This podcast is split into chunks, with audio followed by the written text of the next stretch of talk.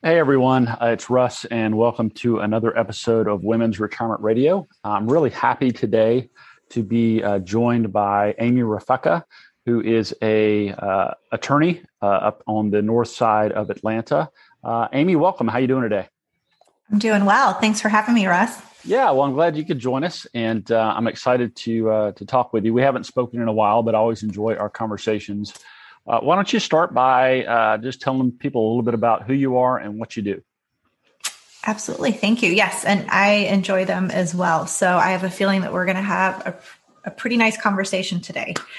Uh, so my name is Amy Rafeka. I am an attorney. I do wills, trusts, powers of attorney and you know otherwise known as estate planning. And i focus on women. My tagline is i help women protect who they love the most or we help women protect who they love the most.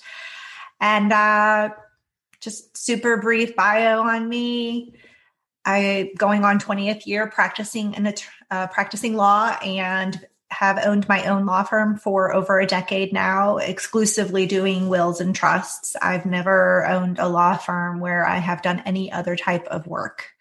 Uh, and I, you know, a few years into owning my own law firm, I started looking around and I started recognizing that uh, women needed to understand this process more. Um, but there were not a lot of opportunities in created spaces where I think that they were feeling welcomed into the process as much as I would have liked to have seen. And so that's why I created that space for them.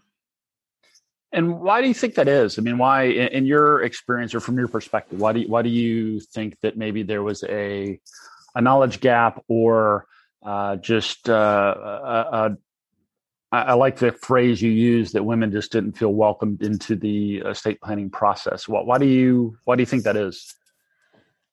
So I'm going to answer this question um, sort of personally and professionally. Perfect. Uh, yeah. So I I believe, and it, it is an opinion, um, that there were not a lot of created spaces because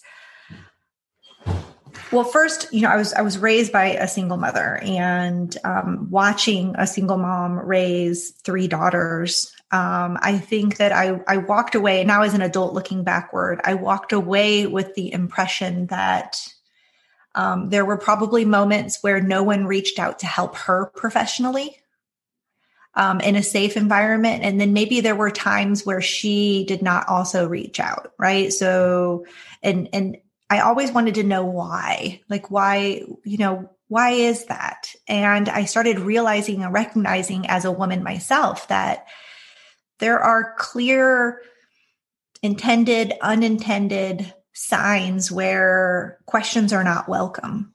You know, that I'm either just supposed to accept that, you know, this is the way it is in a in a particular professional setting, whether that be a financial setting such as yourself, or taxes, or um, you know when I go buy a car or something, um, and that you know that questions are sort of met with this look of why are you asking that question. And so, professionally speaking, when I entered the field of law, I think that I was very taken aback with the um, overbearingness of many of my colleagues, uh, male and female, because we are taught to be that way in some on some level to to have our voice be heard. We're the loudest we're the last to speak we're you know we need to get our point across. We need to be the the resident expert in the room. Um, much of this is actually sort of trained into us or encouraged through our, our professional training, whether it be at school or once we enter the legal field. And so when you have that environment, that that does not necessarily make someone feel welcome, let alone someone who has been fighting this their whole life in various subtle ways.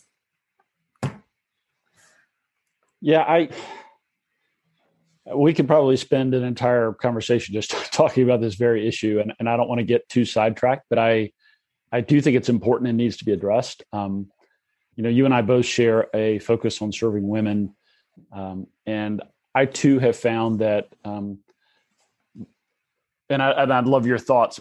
Women are, in many respects, uh, more capable, better suited to um, making smart decisions in the context of their life or their family or their long term plan um, than their male counterparts. Um, yet, uh, these same women who are capable, educated, um, you know, have the wherewithal to make these decisions, I think, um, do meet uh, obstacles, both explicit and implicit, from people that uh, either imply they should know things or they shouldn't be asking these questions or uh, they almost um, and I've heard this from women that I've met over time. You probably have too. That they just they almost feel belittled by asking questions or not knowing enough, and as a result, they feel intimidated or overwhelmed and, and don't never ask the questions to begin with. I mean, would you say that's a a fair characterization? I would, and I I would even um, yes, I, I definitely would, and I have felt I have felt that intimidation and and but for a personality where for whatever reason it's just one of those gifts. And as a child it was actually they it was um encouraged to be kept silent basically. I never stopped asking questions but definitely looking back now i remember basically being told multiple times in my life stop asking questions. You should just accept it. You you know that's not something that a lady does. You should act more ladylike. You, sh- you know, not necessarily from my parents, but definitely from the education systems and, you know, all the systems in society. And so smart, educated, capable women are doing s- such powerful things right now. And I would 100% agree that many times for many reasons, they are the, in the best position to make some of the decisions, especially like, statistically speaking, they're going to outlast their male counterparts if they're in a committed relationship with a male. Uh, you know, they're going to caregive potentially along the way if they're following some more traditional lines of who is the caregiver in the family and who, you know, they're going to care for i always say they're going to caregive for those above they're going to caregive for those to the side and they're going to caregive for those below more likely than not um, and that in and of itself in my field and probably yours as well puts them in a unique position to be a decision maker in a much more rounded way. It does. And it also, I think, um, underlines the need for these same women to make sure that their own financial and uh, legal um, situation is buttoned up and that they're protected and that you know if something happens whether expected or unexpected that their wishes are carried out and that they are able to um, continue to care for those that they love or, and that are important to them as you kind of um, use to describe the tagline of your of your firm and your and your law practice. So uh, i think that um, I think that's a nice way to kind of bring it back to um, uh, the fact that it's. I think it's great that we're having this conversation, and I think we're uh, very much aligned on many of these same um, same perspectives, and maybe we'll touch on on that some more throughout uh, throughout our conversation today. But before we go further, Amy, um, I know you talked a little bit about your law practice and your upbringing. And I know before we hit record, you were talking about um, your son's travel baseball tournament this uh, past weekend. Mm-hmm. So clearly, you've got a lot going on with your family, your law practice, um, your um, your role in the community. Uh, but what's something about you uh, that maybe um, maybe people wouldn't be aware of or would not know? Oh, yeah. Um, I love to study religions for a hobby. really? I, I do. I actually have my undergraduate degree in um, anthropology with an emphasis on archaeology. And I've always been fascinated with the confluence of like myth and culture and religion and society. I think it goes back to my I want to know why. I'm a why, why, why, why, why. Ever since I was like probably could speak, it would may have been my first word. And so yeah, so I I study religions just as a hobby, like all religions, ancient, mainstream. I study like I study them. Yeah. So what's the most interesting religion or uh, religious practice that you have studied in recent memory that that sticks out in your mind? Mm.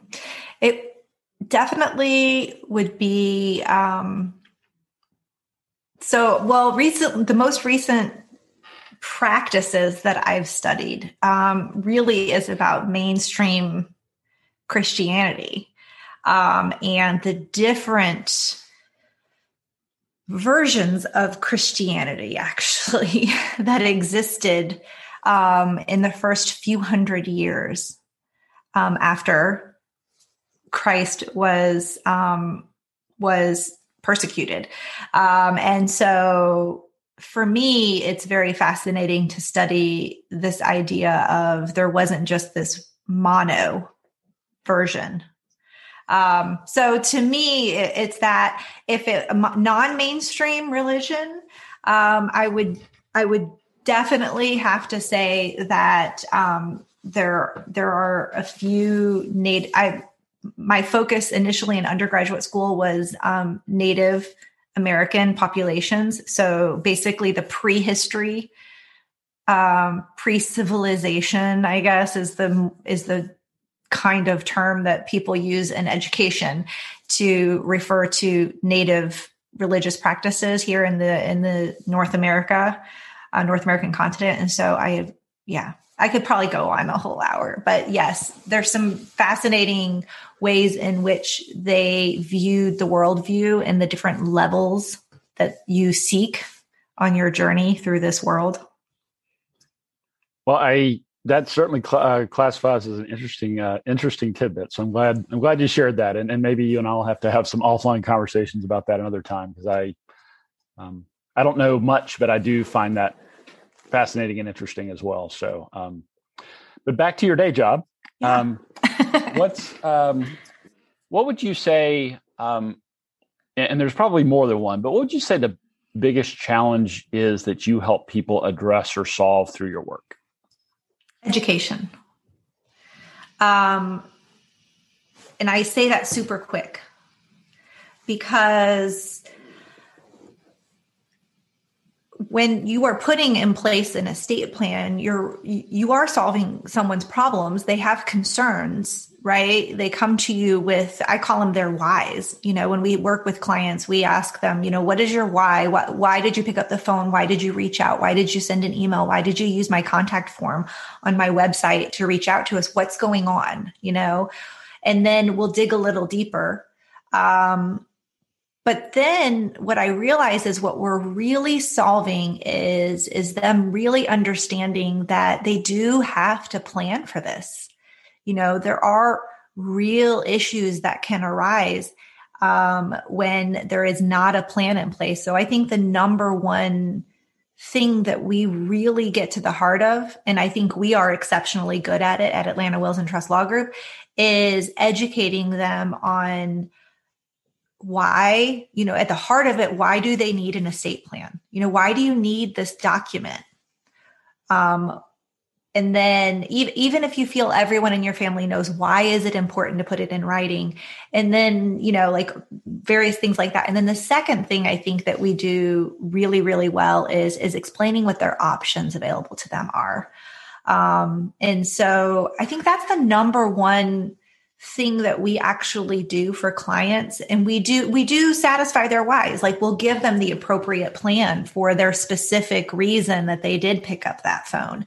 But the real why and the real heart of it is is just letting them understand why this is so important and why it is of so much more value than they could ever possibly give me in return. And that's kind of the my philosophy in life is is I want them to have so much more value than we they could ever give me financially in return out of this. Um, and I want them to walk away feeling it deeply and knowing it. So I heard the word why in there several times, which I think is great. Um, could you give us could you give us an example of if, if you ask a client why why did you pick up the phone or why did you send the email or why did you fill out the contact form on the website? Um, what's a what's an what's an answer that you clearly everybody's going to come at this from a little different perspective but what's a, what's an example of a you know what prompted them to pick up the phone or, or reach out to you I want to make sure that my sister, who I want to take care of my children, is the person who will be taking care of my children. I want to make sure that my children um, don't have a burden when I die. That they, you know, I watched someone else and it, it, just seemed like there were so many unanswered questions when my sister died and her, my nieces and nephews had to do this and that, and they didn't even know where she banked um, or they didn't know where all of her accounts were. So I don't want that to be my children. You know, I don't, I don't have that much, but I don't want them to not know these things. Um, that's a second, a really strong one. Um, third, you know, I would say, um, they they want to protect what's theirs they want to make sure that the people who they want to have everything gets everything that they want or gets everything that they want them to have. So whether that be as a as a you know a mom who has three adult children, you know, they all may be married or may or may not have children, but she wants those three children to have what she has worked hard for her whole life or her and her spouse has worked hard for her their whole life to get it um, to to get to get it with with ease without a lot of disruption without you know maybe they're worried about estate taxes or maybe they're worried about attorney's fees um, after they pass away. But they want to make sure that it goes to whom they want it to go to. I would say those are three big major whys. Well those are all great specific examples which i think are fantastic and, and something that jumps out to me is you, you didn't say i've you know, uh, for example, you didn't say a, a, woman reaches out to you and says that we've we've achieved a certain net worth or we've um, it, it, doesn't seem to be driven by uh, financial resources or a certain level of wealth. It seems to be more driven by uh, wanting to um, care for others, whether that's family, friends, or organizations, or um, I also heard you pretty clearly state that you want to prevent um, your death from being a an undue burden on your children or your siblings or your surviving spouse or whatever whatever your per- personal situation may be. Is that fair to say? Yeah. So, uh, you know, again, just like yourself, I, I work with a lot of women and I would say that's where they're, they're motivated and sure, they, they could be very proud of what they've accumulated and, and earned and, and achieved. Um, at the end of the day, those are the, those are the things that they usually come to me and, and are concerned about. I work with a lot of women who don't have children.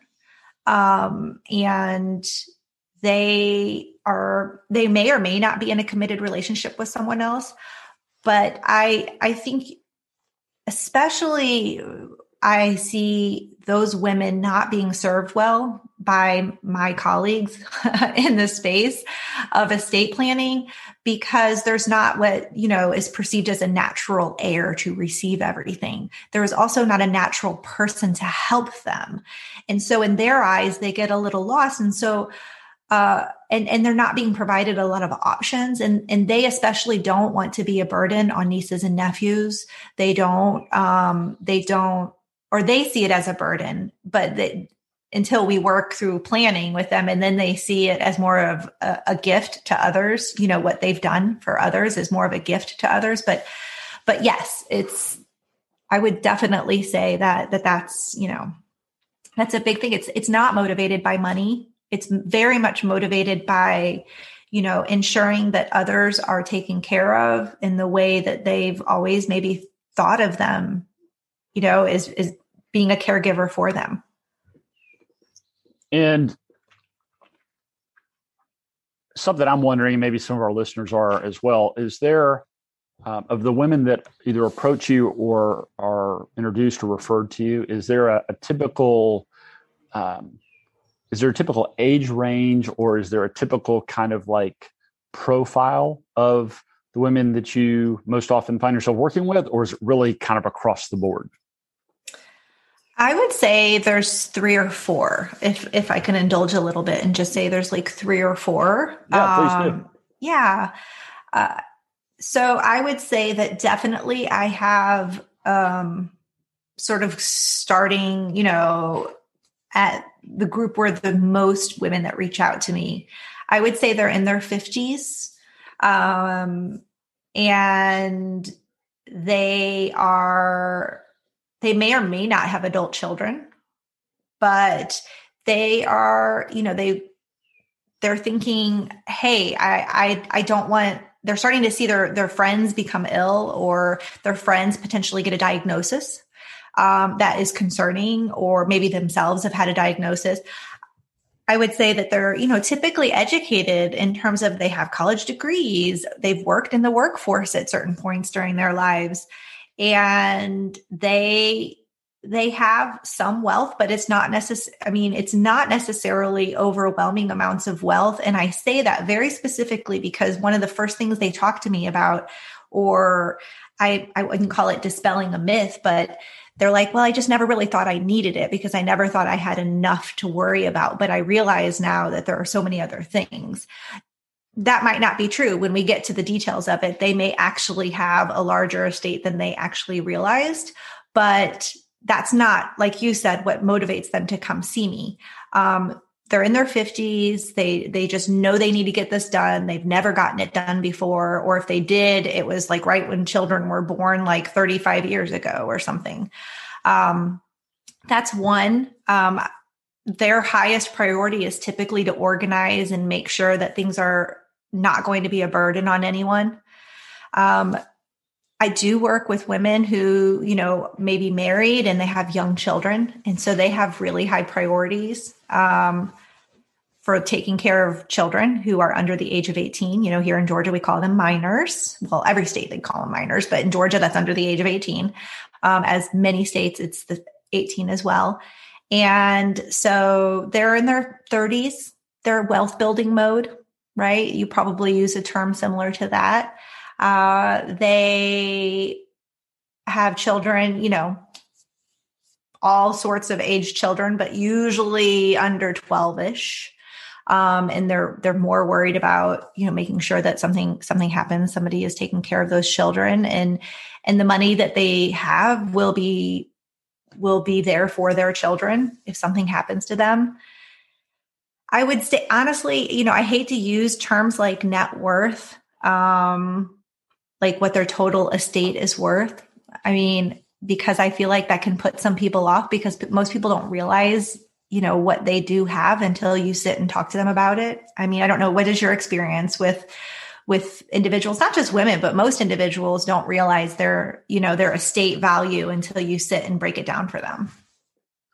Yeah, I mean, I I agree. I think um, I think there's a couple of things there, and I'm glad you brought it up. Um, I think most people, uh, generally speaking, don't have a true understanding of the breadth of their financial situation, both um, assets um, and liabilities, and what that nets out to to give them a net worth figure. And then when it comes to someone's estate, um, they may have a five hundred thousand dollar term life policy, which um, doesn't really add to your net worth, but it is included as your estate. So there mm-hmm. are there are other things that can um, contribute and increase the value of your gross estate, even though you might not consider it when you're putting your net worth together. And I, I think that's a, um, I think that's a point worth highlighting because I think people uh, often fail to recognize that.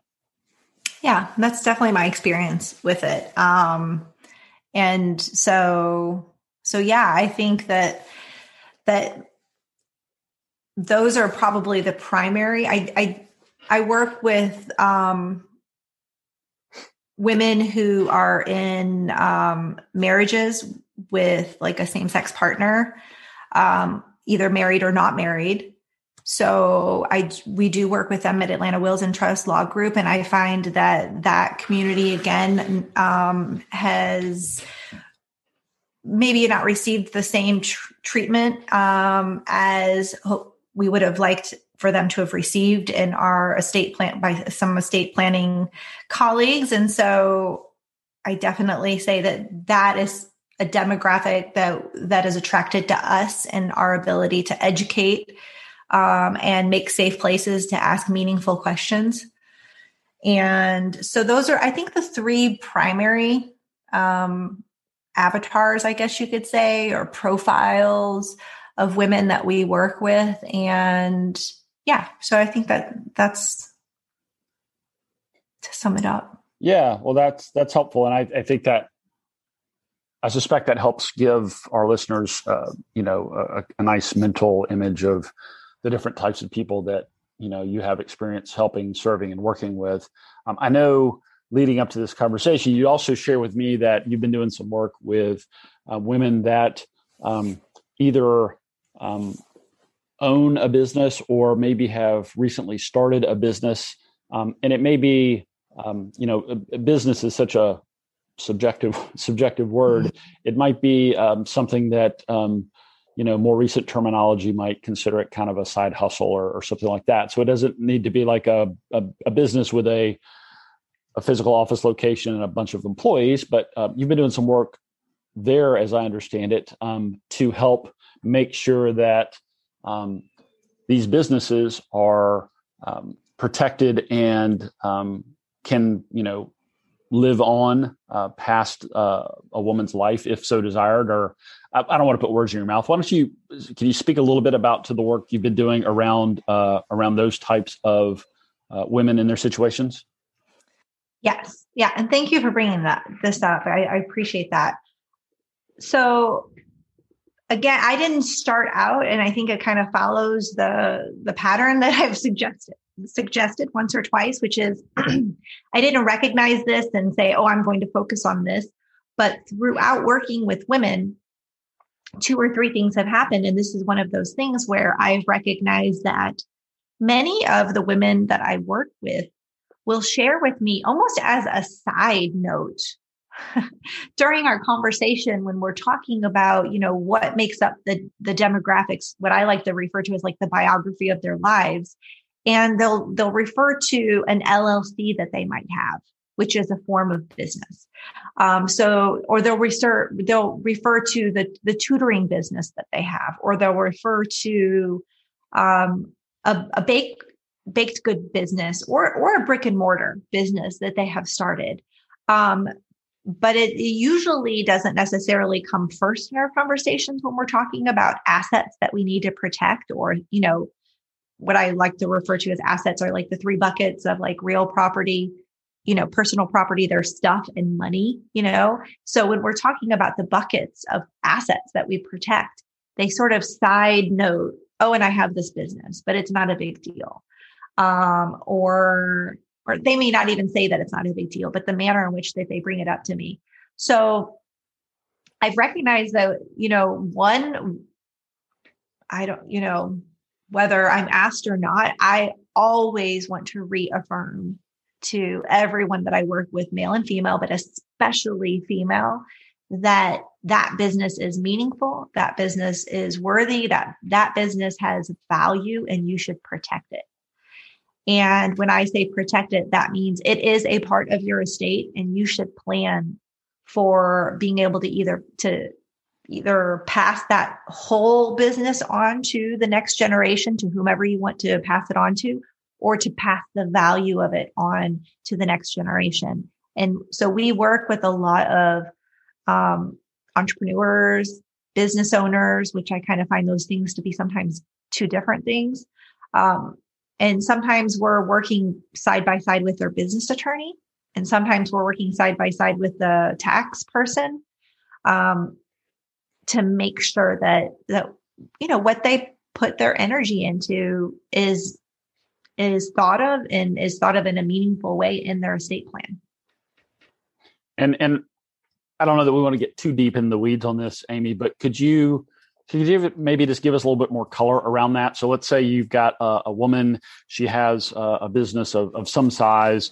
Um, let's say she's got a business attorney and or a, a tax preparer or CPA involved. So is, does that involve um, getting a valuation on the business and putting in some sort of succession plan or some type of uh, buy sell agreement if there are other owners in the business, or what what does that typically look like? Um, typical is probably, probably not the right word, but uh, what what might that look like um, given what you've described as as those types of clients? So I'll I'll describe a few things because I think it's helpful to to like you said put some color on it. So you know, for the woman that comes and is working with me and she just has, she has an LLC and it's her and she has a virtual business and she creates, um, maybe courses online for other teachers or other individuals in the education space. Um, you know, what we'll do is we'll typically they don't have a business attorney yet. So one of the things that we'll bring value to is we'll introduce them to a business attorney that can help them create the correct documents that someone would need um, when they have a business that they're doing, but they haven't actually legally formed it yet. Um, or maybe they have just some some baseline documents and they need something a little bit more so that they can allow their partner to step in or someone to step in if they become ill. And they don't just lose the benefits of all of that work that they've put in the internet intellectual property that they've actually created in that business. I think that's a good example. Sometimes they just need an operating agreement.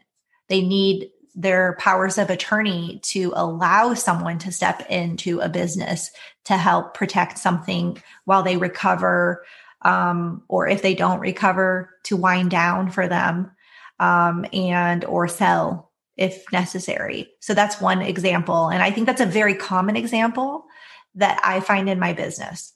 Um, you know maybe i have a woman who has chosen to leave a profession and start something else that's a little bit more home based, a little more flexible for their lifestyle, so they can raise their child um, in a manner that they they want to. And so they've left behind a classroom, they've left behind corporate America, and they're doing something else like consulting. Um, so that's a very good example.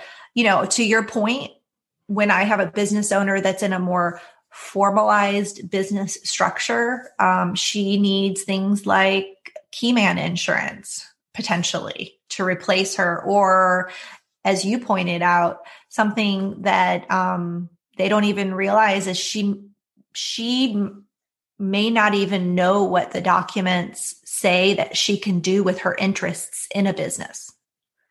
So i'll point out well let's you know let's get someone else involved so that we can even see what you can do. Can your husband or can your partner step in and actually be an owner in this business? Or is there something about this business's creation documents that would prohibit that? Um and if you know we need to navigate something and we need to get other professionals in such as yourself or such as you know an accountant or a business attorney so that some things need to be created so they can allow a spouse or a partner to step in so that those interests are protected. Um, then yeah i think that's kind of more my role in it. Sometimes i'm just identifying a situation and then bringing in another professional and hearing you describe that, even uh, of all the scenarios and client situations we've discussed, I mean, and what I'm hearing you say is it, it really comes back to education, which is how you really kind of said is is what you really help people with uh, at the start of our conversation. Would you would you say that's accurate? I love that you saw that. yeah. yeah. Yeah. We we really we have five mission words at Atlanta Wills and Trust and education is the first one. It's yeah. you know, we just it's about just knowing. It's about knowing and knowing what you don't know. And that's where going right back to the very beginning of what we talked about is if you have a safe place, then you can learn. You can ask questions. You can say, Hey, could you clarify that for me? Could, you know, do you mind? Like, I'm a visual learner. Can you draw this out for me? Like, just a safe place to ask those. Yeah. I mean, hearing you describe all this, Amy, it, it reminds me of um, the image that comes to or the words that come to mind hearing you describe this is your I, I, I think of you as like a compassionate guide, um, someone that knows the law and estate planning and wills and trusts and powers of attorney, et cetera, um, but can serve as a guide to help people um, think about things they may, maybe haven't thought of before or explore things that may be important to them that you know maybe they never thought to ask. Um, so I, I do love the i do love that um, education is kind of a touchstone for you and your law firm and the services you provide. And, and again that i think that aligns very much with kind of my approach and and how i try to help the women that i serve too. So um, i think it's just fortuitous that we're we're talking and having this conversation. So um, so i appreciate that um, yeah. Uh, go ahead. Were you going to say something? Yeah, I was actually going to ask you a question. sure. Yeah, I mean, you know, in what do you, in when your experience in working with women, and, and you've been working with women longer than I have, um, in a professional capacity, um, I, I'm super curious. Like, what what are your experiences with, you know, why the the why you're seeing um, women gravitate to somebody who wants to work with women like and why education is so important. You know like i guess i'm sort of asking the question of you know i'm sure you get rebuffed sometimes and and as i do saying well the information's out there. If a woman wants it she can just go get it you know but what is your experience with that? And like why do you feel like they still want somebody to ask the questions of and to be to be a compassionate guide in a safe place? Yeah well uh, so thanks for asking. And um, i don't want to get too far off on a tangent because i want this call to be about you. But to answer your question i think um, in my experience there are a couple of catalysts. So um, i'm often referred or introduced to women that have gone through a divorce. Um, they're in their you know most of my clients are in their 50s and 60s so they might have been married for 25 30 plus years. Mm-hmm. um, in, a, in a lot of not all but in a lot of situations um, their husband um, handled the finances uh, to a large part. And so uh, these women again capable educated um, super sharp um, they just don't have the familiarity with the finances. And so um, they want someone that can not just help them make smart decisions, but understand the context in which those decisions are being made, thus the education. So whether it's someone coming out of divorce or the loss of a spouse, and now they're um, they're facing life as a widow. Um, like you, I have a handful of clients that are single and have, have never been married. Um, and and what's what I think is maybe the most interesting is I've actually been approached by um, some husbands that have said, mm-hmm. um, I want someone that can partner with us um, and that can continue to work with my wife when I'm no longer around. Um, which I, I find just a I'm I'm completely blown away and, and flattered that someone would approach me under kind of under the circumstances, but um, I'm just blown away by that particular approach to decision making and, and that particular why. So um, I think I think I'm just scratching the surface, but those are kind of the the few that jump to my mind where um, women have gone through a, a, major life transition, whether that's divorce, widowhood, or they're maybe they're selling a business or transitioning into retirement. Um, maybe um, maybe their husband, spouse, partner. Maybe maybe I've actually had uh, a woman's father uh, approach me one time and say like, "Hey, I I I'd love for you to work with my adult daughter um, and just help her educate and you know so she can make smarter decisions." So it's a it's been a an interesting mix of situations. Um, but I don't know. Does that maybe help answer your question, Amy? It does. I think I think it does. I think in general, I would agree with all of the above. I too have been approached by by husbands or fathers of daughters who, you know, isn't that just, the most isn't that the most gratifying thing ever? I mean, I'm just I don't know, I'm I'm kind of floored when when that when that happens. I, I am too. And I, you know, to me, it's, it's because they're, you know, they're clearly recognizing what you and I do as a gift to that person, you know, and they don't want anyone to take advantage of a moment of grief. They also, you know, in in the fact that they're trusting you with that too. You know, we're both in very traditional fields in terms of like who traditionally made the decisions in our fields. And so when you have a, a male approach you and, and say that, yeah, it's, it is fascinating and, and humbling, but yes. Yeah. Yeah. So, um, we've talked, we've, we've covered a lot. Um, and this has been a, a wonderful conversation. Um, thinking back over your years serving women in your law practice, what's a favorite client success story that comes to mind for you, Amy? Hmm. So I have two. Can I share two? You can share two. okay.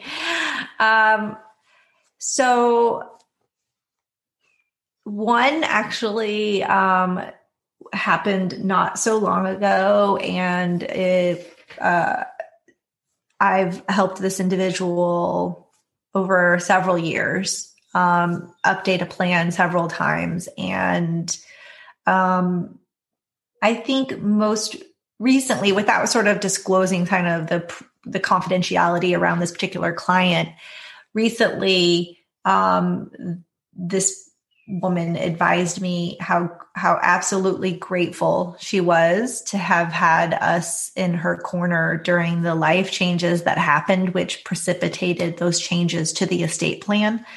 Um, and she was a widow and um, she she um again, let me navigate it a little bit. She didn't have a lot of individuals outside of her marriage.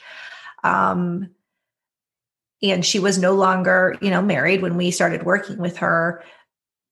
So she didn't have a lot of friends. She didn't have a lot of family. She didn't have a, a lot of support group outside of it. And so we helped her through a really difficult time after the passing of her spouse. And um, since updated her estate plan and kind of watched her grow after that and meet individuals and and for her to let us know how much we meant for her during that time um, when she was going through quite a bit and didn't have a lot of people to rely on that she felt safe enough to rely upon us and come back to us and refer people to us to me that that meant the world. That meant that we we did exactly what we were supposed to do, which was be a safe place for her. We, you know, we we brought her more value than we could ever have in return from her because, you know, she she found meaningful value in what we did.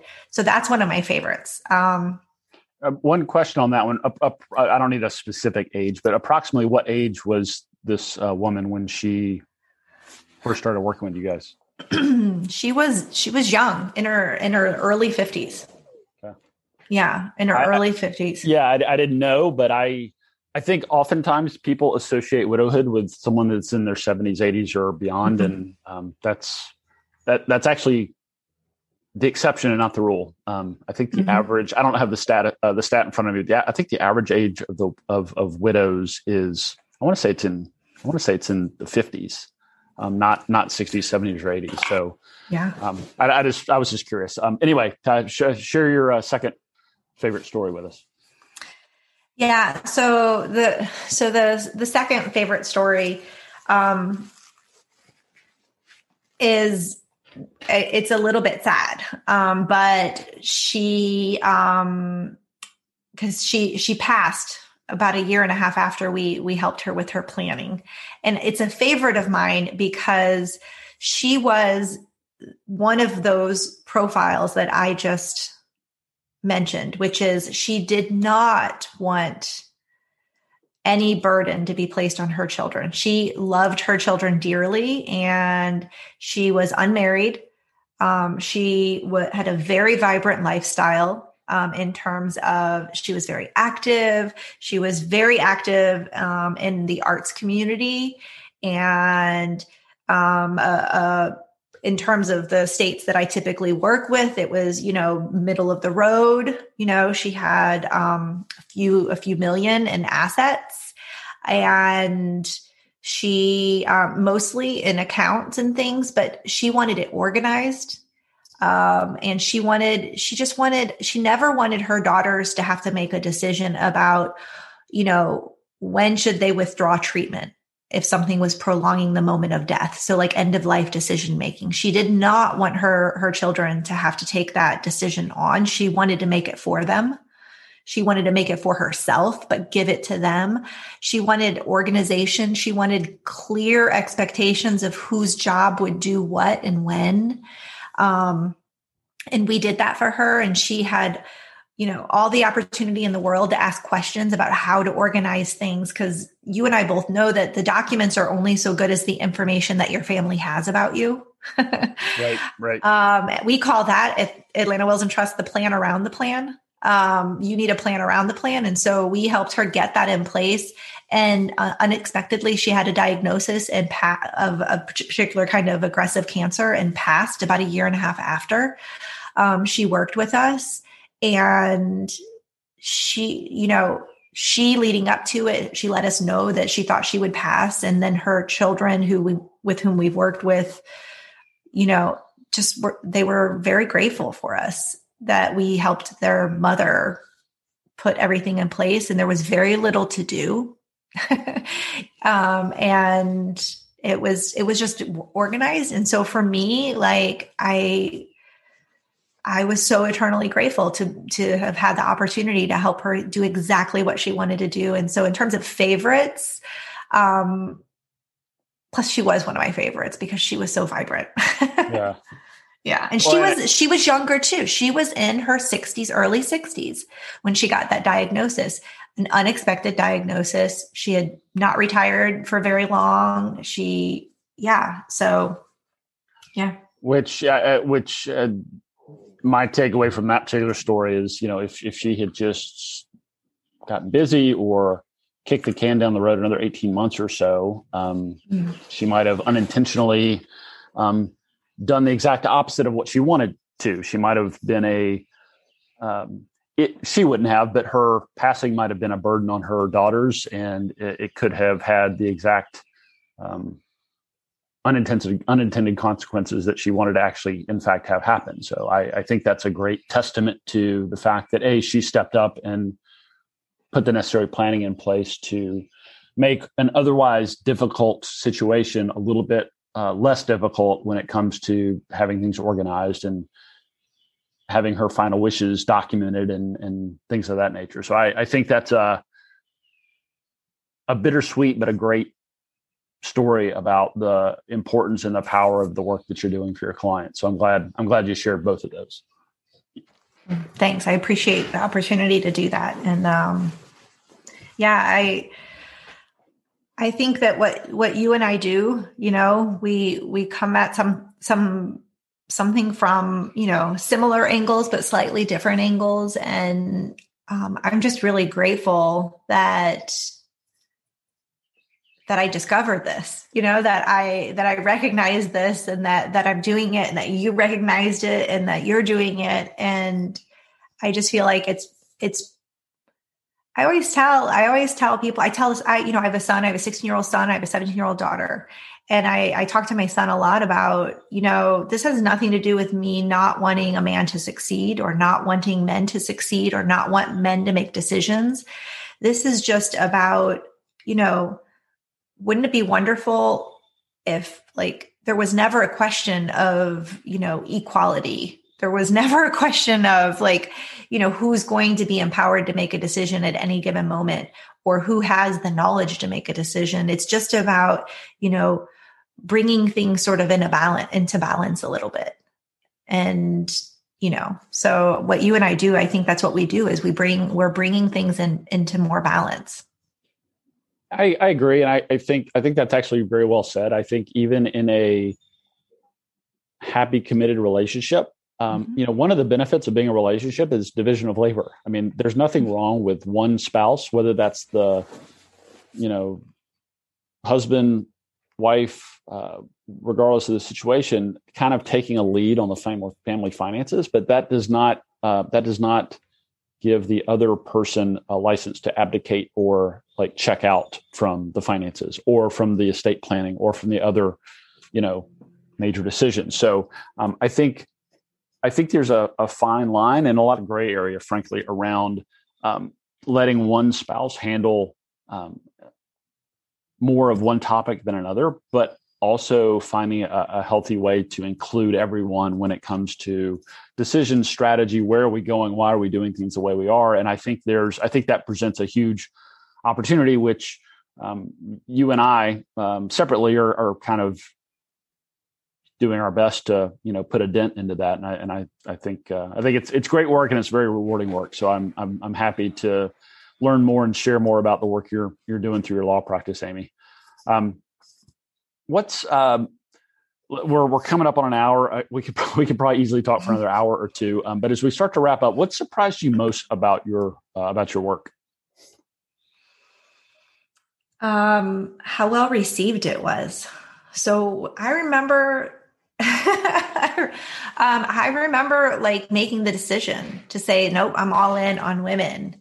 And um, being afraid as a business owner that I was excluding half of the population out there, that it would be offensive or that I would not be successful. So, from a pure business owner standpoint, I'm surprised by how well received it is. You and I touched upon it. Like, even, you know, men seek out our services because they are in a relationship with someone who they with whom they want to to be you know um an equal partner with or they want to you know have somebody to go to to ask questions or their daughters. So that's part you know that's partly you know i guess an answer to your question. The other thing that i am so surprised by and i know this is a little strange is is um i i i'm so deeply um grateful when someone comes to me and they have already had an estate plan in place and they share with me that they never knew what they didn't know about the estate plan that they had in place. And that they're grateful for a chance to go through the estate planning process with us because we spend so much time on education and sharing with them you know the pros and cons of answering something or or I let them decide what's a pro and what's a con and I just share well this is what this is. And so I'm very surprised by um, the desire for that piece that education, you know, even with individuals who have estate plans in place already.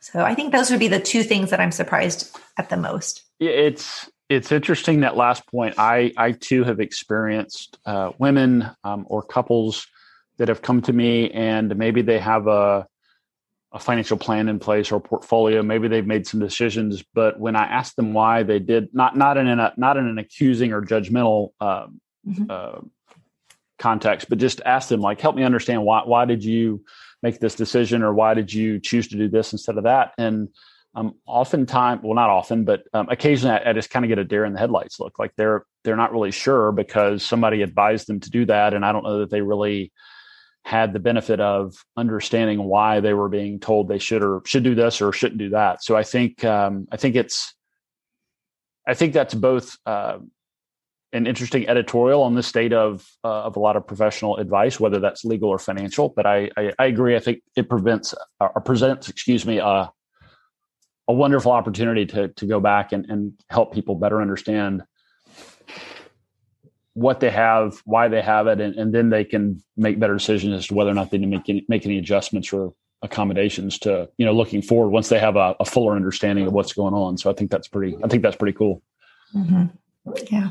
Um, Amy, you good on time? I've got a couple other things I wanted to cover. I'm good. Um, so this is Women's Retirement Radio. Um, everything that I do and talk about and write about um, has a tie into retirement for women and their families. So when you think of the reti- word retirement personally, uh, what comes to mind for you? Ooh, Okay, so I'm actually about to be an empty nester in the next two years.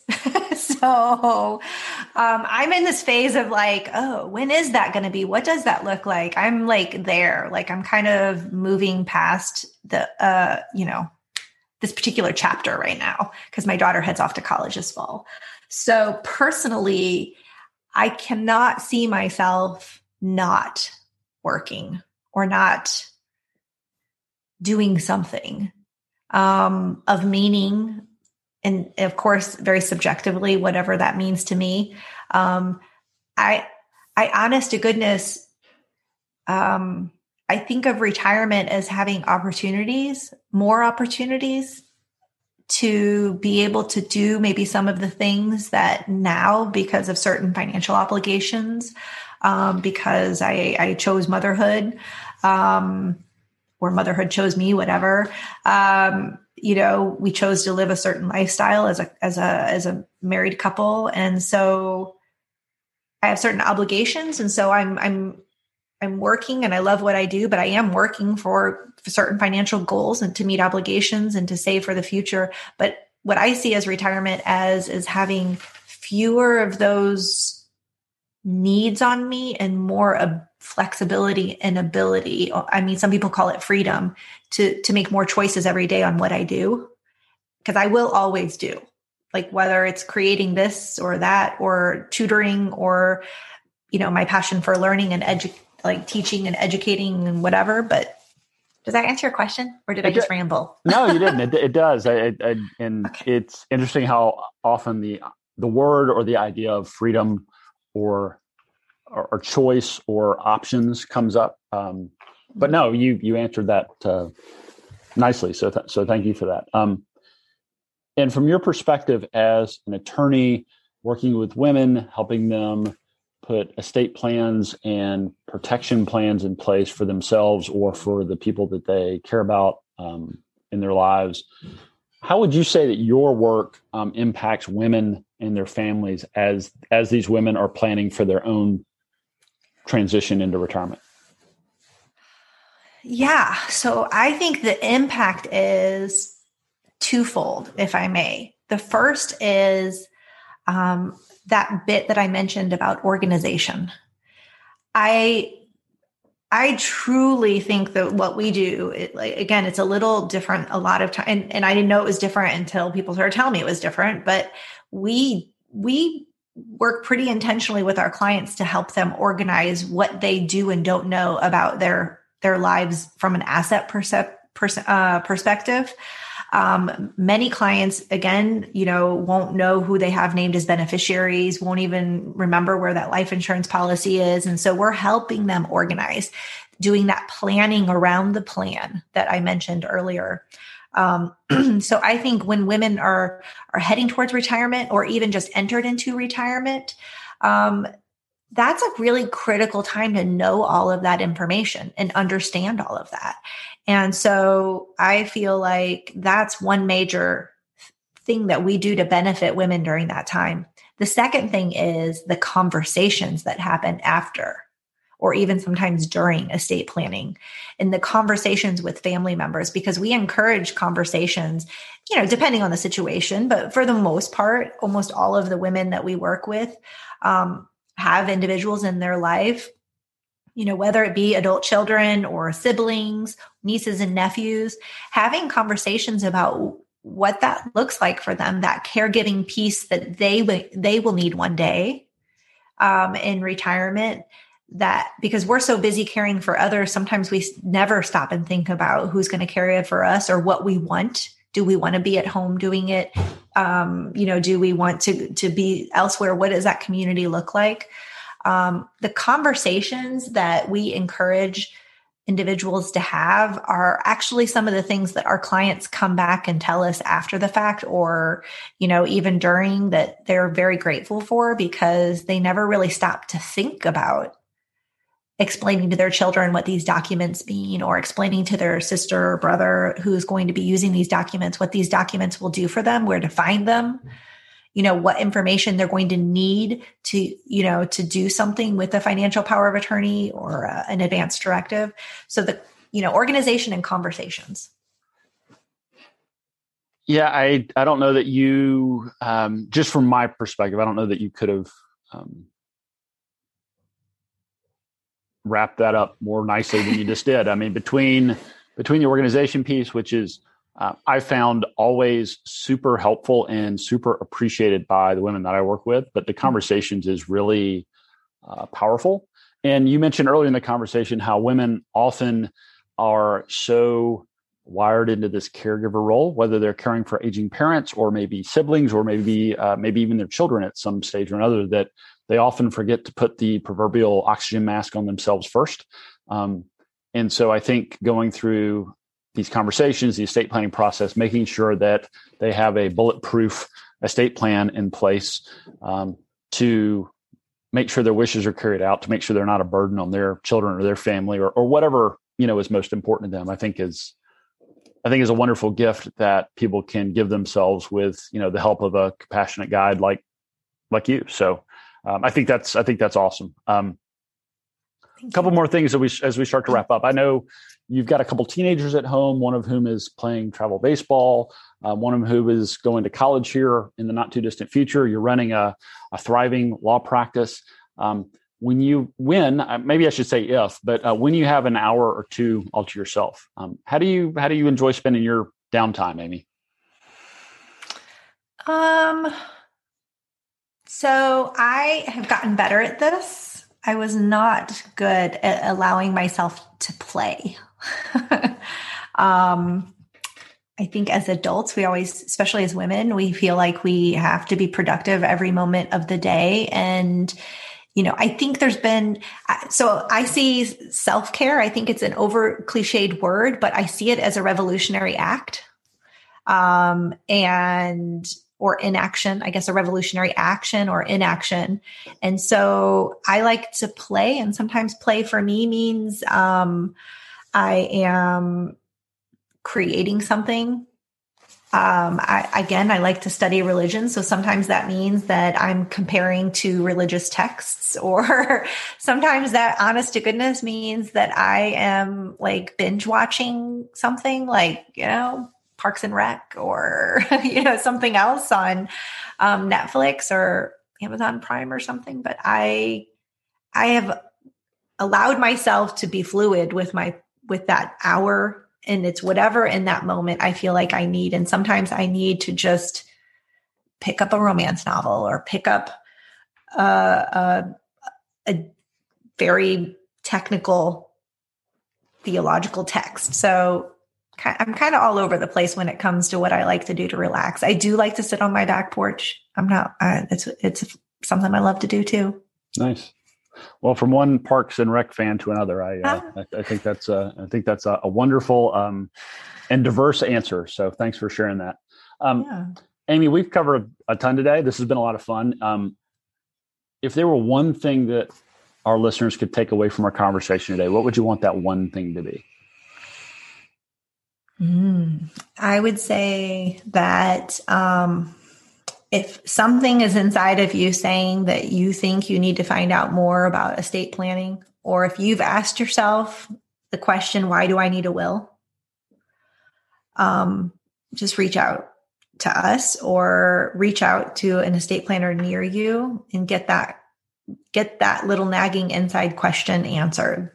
To me, I just sort of feel like there is a reason that you're asking it in your gut and follow that. I don't know. Does that answer your question? It, it, does. it does. And the next logical question is um, for people that either have that nagging question in the back of their mind or they just listen to this and said, Amy sounds like the coolest person ever. I need to reach mm-hmm. out to her and learn more about uh, her law practice. What's the best way for people to learn more or to reach out or get in touch?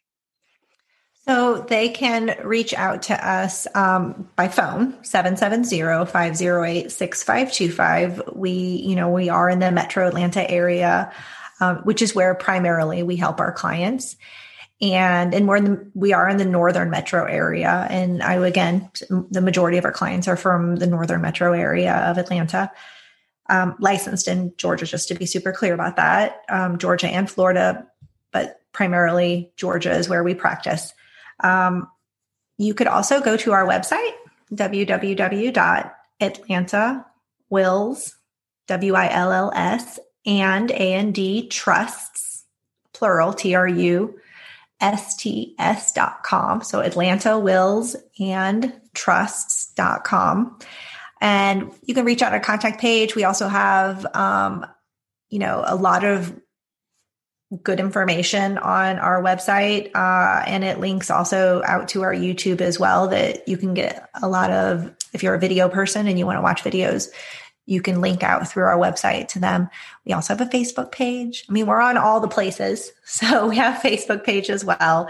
Um, and so, yeah, we're the only um, law firm in Georgia that's really serving women. So if you, if you type um, women based or women focused law firm, we we should be what pops up on you know Google if my SEO is working properly.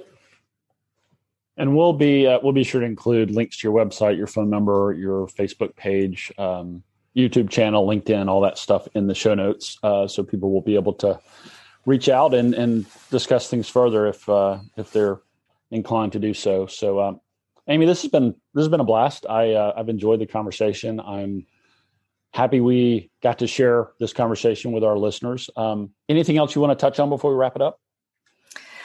Um, not specifically about me. I, I just appreciate you having this opportunity in this moment for for professionals to to come have a conversation with you and talk through these important issues. You know, especially you know, focus again focusing on women, but uh, focusing on this particular stage for women because there are so many questions and so many resources that can get lost on Google land out there.